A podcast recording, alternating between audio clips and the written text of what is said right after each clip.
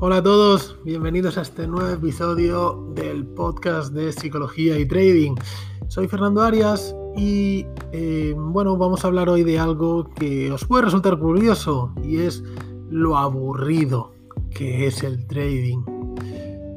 ¿Realmente es aburrido para vosotros? ¿El trading es aburrido realmente o debería serlo? Y aquí empezamos con, unas, con algunas preguntas que os debéis hacer yo os diría que os preguntarais si sentís emociones al estar operando, si genera ansiedad el abrir una posición o, estás nervioso cuando se está desarrollando esa posición.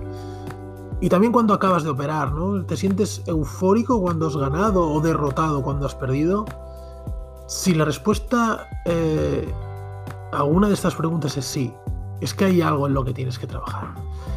Siempre hemos oído hablar de que el camino hacia el éxito, el camino, el, éxito en el trading se basa en la consistencia, ¿no?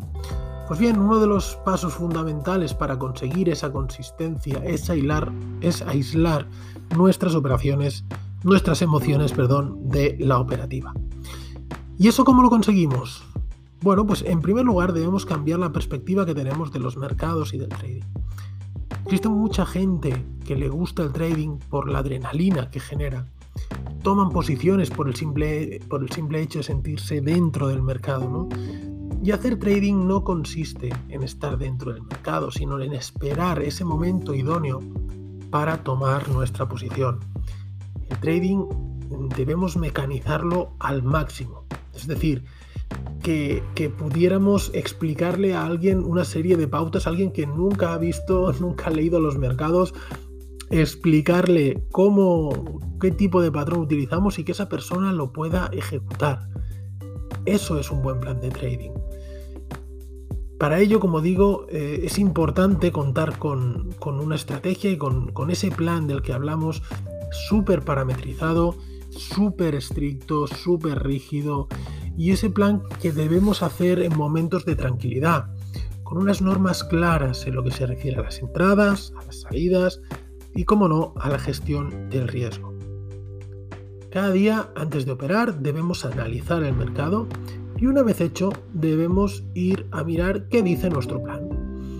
En primer lugar, debemos esperar a que se dé nuestro patrón de entrada y luego simplemente ejecutarlo Hablaremos eh, en otro episodio sobre la visualización, que también es una técnica psicológica súper potente que nos viene muy bien aplicarla en nuestro trading.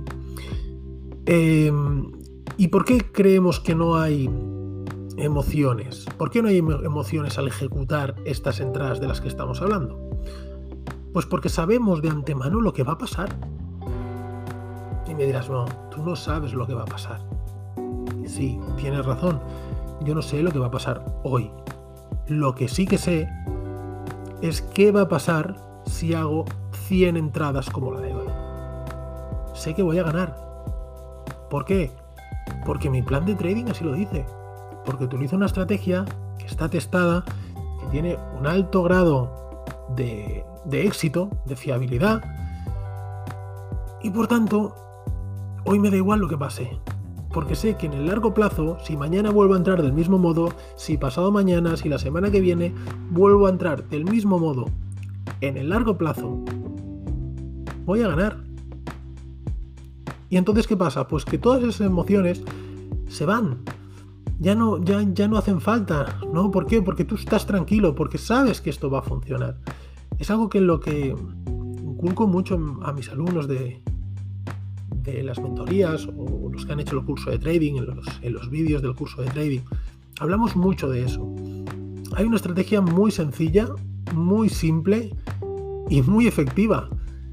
Y simplemente tenemos que ejecutarla. No debemos hacer nada más.